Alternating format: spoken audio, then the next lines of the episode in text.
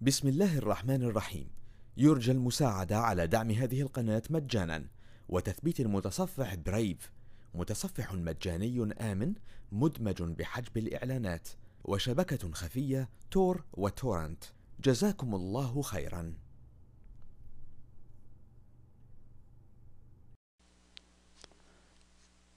بسم الله الرحمن الرحيم. والصلاة والسلام على رسوله الأمين محمد صلى الله عليه وسلم. إخواني مهندسي حماية الشبكات في العالم العربي السلام عليكم ورحمة الله وبركاته.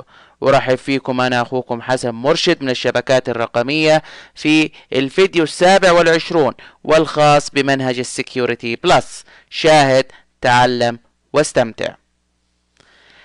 آه، في الفيديو السابق تكلمنا أنه كان هو نهاية الفصل المتعلق بالحماية البرمجية ولكن ظهر عندي مجموعة من المواضيع اللي المفروض نتكلم عنها فبالتالي ما زلنا يعني في الفصل اللي بنتكلم فيه عن الحماية البرمجية. Updating the operating system. تحديث نظام التشغيل حيث توفر الشركات المبرمجة لأنظمة التشغيل تحديثات للمنتج على سبيل المثال مايكروسوفت. بتقدم بين فترة وأخرى تحديثات لنظام التشغيل ويندوز ولكافة برمجياتها الأخرى. والاستمرارية على تنزيل هذه التحديثات بتجعل من أنظمة التشغيل والبرامج نسخ أكثر قوة وأمان. مع العلم أنه أحيانا بعض التحديثات تحتوي على أخطاء برمجية تؤدي إلى حصول مشاكل في نظام التشغيل. لذلك إذا كنت مسؤول عن حماية الشبكة فعليك معرفة نتائج هذه التحديثات على أنظمة التشغيل من خلال متابعة آراء المستهلكين على موقع الشركة للتأكد من سلامة هذه التحديثات على البرمجيات الموجودة لديك في الشبكة. كذلك يجب عليك أيضا أن تقوم بأخذ نسخة احتياطية من نظام التشغيل قبل أن تقوم بتنزيل التحديثات بحيث لو تسببت التحديثات بأي ضرر عندها سوف تتمكن من إرجاع النظام إلى ما قبل تنزيل التحديثات. كذلك من النصائح الأمنية للتعامل مع التحديثات هي أن يتم تجربة هذه التحديثات قبل تنزيلها على أنظمة التشغيل في داخل الشبكة وذلك من خلال تنزيل التحديثات على أنظمة تشغيل موجودة على أجهزة مخصصة للتجربة للتأكد من سلامة وصحة هذه التحديثات. في الشبكات الكبيرة يقوم مهندسي الشبكة ببناء شبكة مصغرة عن الشبكة الحقيقية تحتوي على أنظمة التشغيل والأجهزة الشبكية والبرامج والتي تكون طبق الأصل لما هو موجود في داخل الشبكة وذلك لإجراء التجارب على الشبكة المخصصة للتجربة قبل تنفيذها على الشبكة الحقيقية. لدينا ثلاثة أنواع من التحديثات المختلفة وهي كالتالي رقم واحد عندنا الهات فيكسس الإصلاحات العاجلة.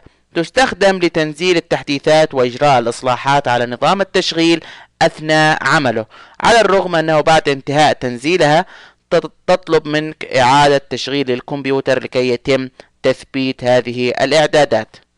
النوع الثاني واللي هو ال service pack و أو يطلق عليها أيضا ال support packs حزم الخدمة أو حزم الدعم.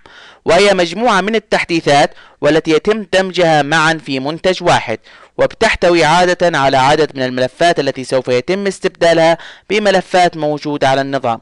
ويجب عليك آه، آه، طبعا ويجب عليك آه، التأكد من أن حزم الخدمة تعمل بالشكل الصحيح لأنه في بعض الأحيان تقوم الشركات بنشر حزم خدمة لم يتم اختبارها مما قد يتسبب أحيانا عن عدم الاستقرار في نظام التشغيل. وتصل حتى جعل أنظمة التشغيل غير صالحة للعمل. نسمع أحيانا عن نظام تشغيل مثلا يقول لك ويندوز 7 service pack 1 أو service pack 2 هذا معناته إنه آه هذه الأسطوانة بتحتوي على نظام التشغيل الويندوز 7 بالإضافة إلى جميع التح... آه مجموعة من التحديثات في ضمن فترة زمنية معينة آه تم تنزيلها ضمن service pack النوع الثالث من التحديثات عندي ال patches. ال patches وتعتبر آه، التصحيح هو إصلاح مؤقت أو سريع لنظام أو برنامج معين وبتكون عبارة عن ملف يحتوي على أوامر برمجية بمجرد النقر عليه يتم تنفيذ هذه الأوامر على النظام. بالنسبة للأكثر استخداما عندي ال hotfixes. هذه بنستخدمها سواء على مستوى أنظمة التشغيل والسيرفرات آه، سواء يعني كانت للعمل أو للأفراد. حتى إحنا لما نكون شغالين على أجهزة الكمبيوتر بنكون شغالين على أجهزة الكمبيوتر ونسمح للتحديثات بأن تنزل واحيانا إذا كان في خيار إنها تنزل تلقائيا راح تنزل تلقائيا وما نشعر فيها إلا بعد ما تنتهي من عملية التنزيل. وتظهر لنا رسالة بتطلب منا إعادة تشغيل تعتبر هي الأكثر استخداما في عملية تحديث أنظمة التشغيل والبرامج بشكل عام. بعد كده من ناحية الاستخدام والشهرة عندي ال service pack أو اللي يطلق عليها أيضا support packs وعندي الأقل استخداما في أنواع التحديثات اللي هي ال patches. ننتقل إلى ال update network devices عملية التحديث ليست محصورة فقط على أنظمة التشغيل الخاصة بأجهزة الكمبيوتر والسيرفرات هي أيضا لجميع الأجهزة الشبكية والتي تحتوي على أنظمة تشغيل بغض النظر عن نوع نظام التشغيل.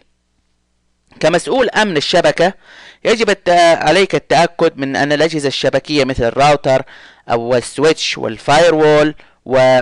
ونقاط الوصول اللاسلكية كلها بيتم تنزيل التحديثات عليها أولا بأول وذلك من خلال القيام بزيارات دورية لمواقع المصنعين للأجهزة الشبكية الموجودة في شبكتك والحصول على نسخة من التحديثات والتي يتم نشرها.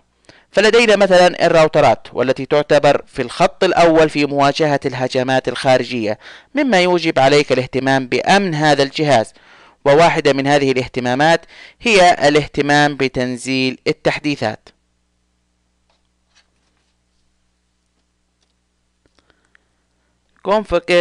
Configuring routers and firewalls أو عمل الإعدادات الخاصة بالراوترات والسويتشات.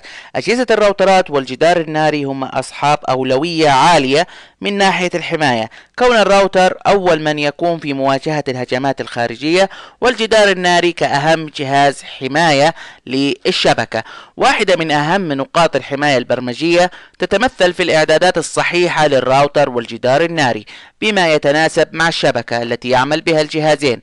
الكثير من الشركات المزودة للأجهزة وكذلك مزودي الخدمة يقومون بالعمل مع مهندس الشبكة لتحديد الإعدادات المناسبة للأجهزة بما يتناسب مع وضعهما في داخل الشبكة بحيث نقوم بتحديد الخدمات والبروتوكولات التي سوف يتم تفعيلها أو عدم تفعيلها في الأجهزة بما يتناسب مع حاجة وتصميم الشبكة. ويجب أن نتأكد من أن البروتوكولات والخدمات التي سوف نحتاجها في الشبكة أن تكون آه، هي المفعلة والباقي لا نقوم بتفعيله. وذلك لأن تفعيلها آه، طبعا راح يؤدي إلى صعوبة مراقبة الشبكة وتشكيل نقاط ضعف في الشبكة. من الممكن أن يتم استغلالها من قبل مخترقي الشبكة. لذلك من خلال الجدار الناري بيتم إغلاق أرقام المنافذ التابعة للبروتوكولات والخدمات التي لا يتم استخدامها في داخل الشبكة. Hardening applications أو تصلب التطبيقات. عملية التصلب أو التحجر وهي تعني جعل التطبيقات وأنظمة التشغيل صعبة في الاختراق أو أن يتم إلحاق الضرر بها وذلك من خلال سد الثغرات ونقاط الضعف الموجودة بها وكذلك توزيع الصلاحيات فيما بين المستخدمين.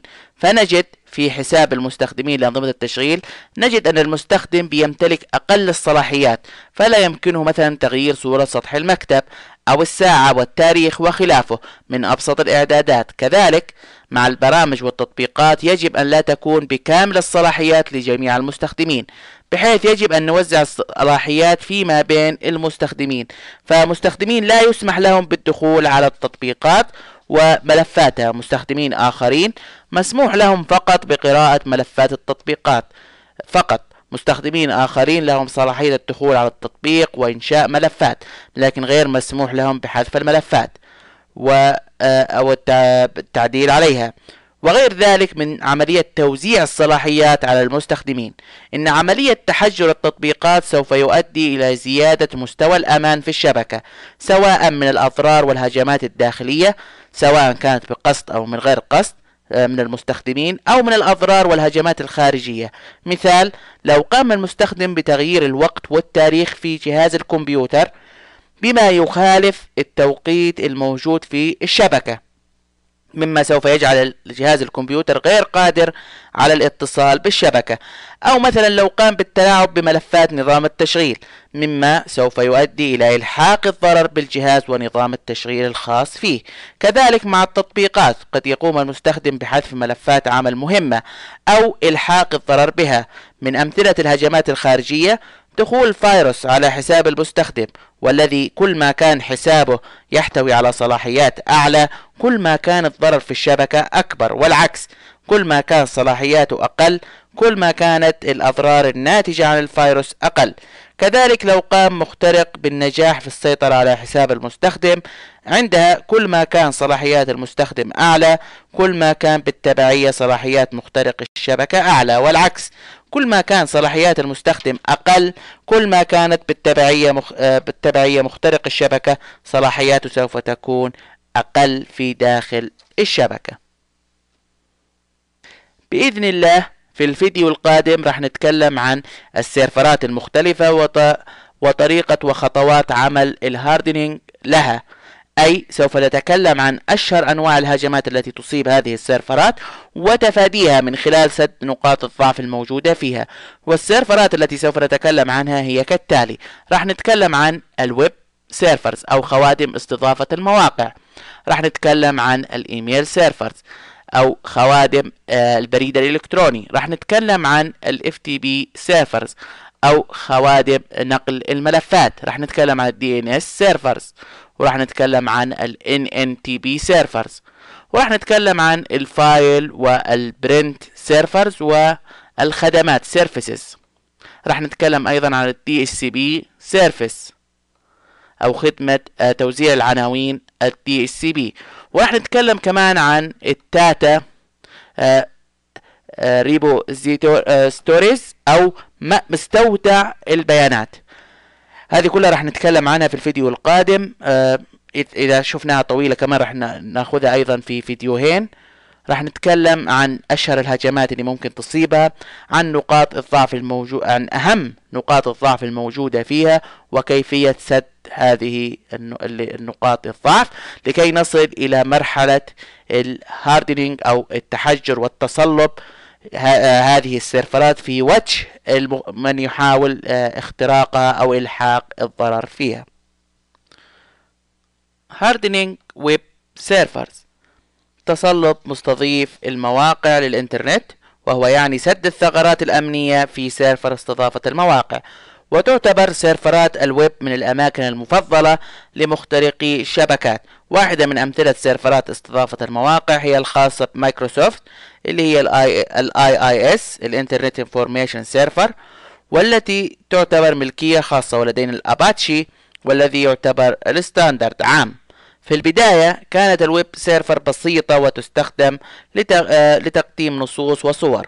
أما الآن فتطورت ال web servers وأصبحت تقدم استضافة لقواعد البيانات والفيديو والصوت وتدفق الإعلام اللي هو ال streaming media مثل القنوات الفضائية كذلك مواقع التواصل الاجتماعي وتقريبا كل أنواع الخدمات الأخرى التي من الممكن التفكير فيها.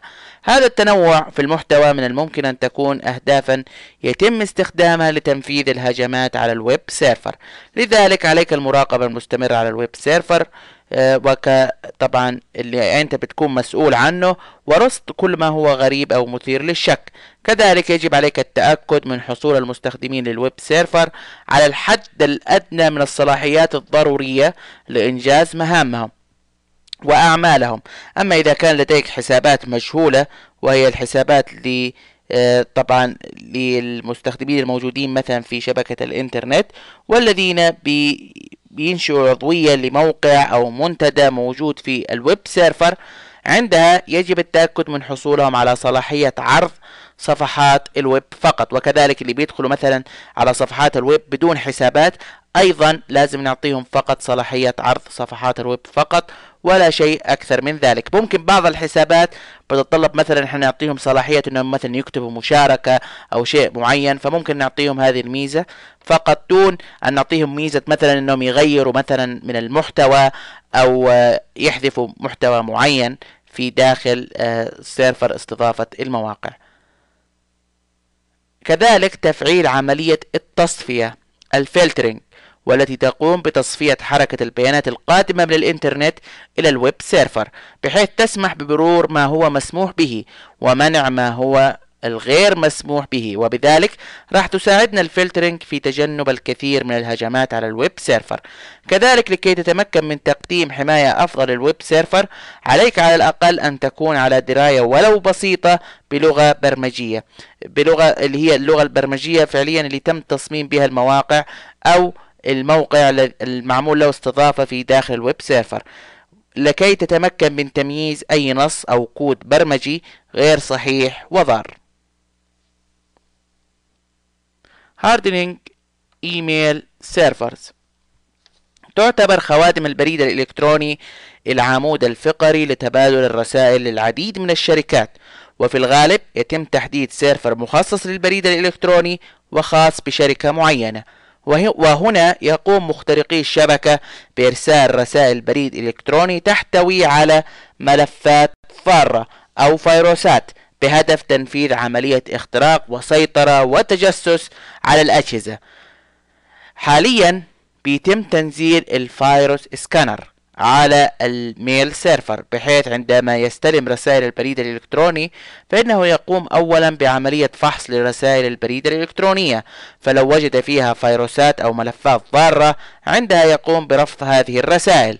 أما إذا وجدها خالية من الملفات الضارة والفيروسات عندها سوف يقوم بإرسالها إلى حساب المستخدم التابع له هذه الرسائل. ميزة الفيروس سكانر قللت بشكل كبير من المخاطر والهجمات القادمة من البريد الإلكتروني وجعلته أكثر أمانا. من المشاكل التي تواجه البريد الإلكتروني وتصنف كمشكلة أمنية تتمثل في السبام. الرسائل المزعجة وهي غالبا تكون رسائل دعاية وإعلانات تصل لحسابات البريد الإلكتروني بشكل متكرر ومزعج. لذلك يجب علينا تفعيل خاصية السبام وهي عبارة عن خوارزمية من خلالها يتم الكشف عن الرسائل المزعجة وبدلا من توجيهها إلى قسم الوارد يتم توجيهها إلى قسم السبام أو البريد المزعج. كذلك تمكن المستخدم إذا كان متضايق من رسائل جهة معينة أو شخص معين عندها يقوم بتحديدها كرسائل مزعجة فيتم توجيهها بعد ذلك إلى قسم السبام متى ما وصلت له هذه الرسائل من الجهات اللي حددها كجهات آه، مزعجة. إلى هنا نكون وصلنا إلى ختام هذا الفيديو واللي أتمنى من الله سبحانه وتعالى أن يكون قد نال على إعجابكم واستحسانكم. وحتى ألقاكم في الفيديو القادم أستودعكم الله الذي لا تضيع ودائعه. كان معكم حسن مرشد من الشبكات الرقمية والسلام عليكم ورحمة الله وبركاته. بسم الله الرحمن الرحيم. يرجى المساعدة على دعم هذه القناة مجانا وتثبيت المتصفح برايف متصفح مجاني آمن مدمج بحجب الإعلانات وشبكة خفية تور وتورنت جزاكم الله خيرا.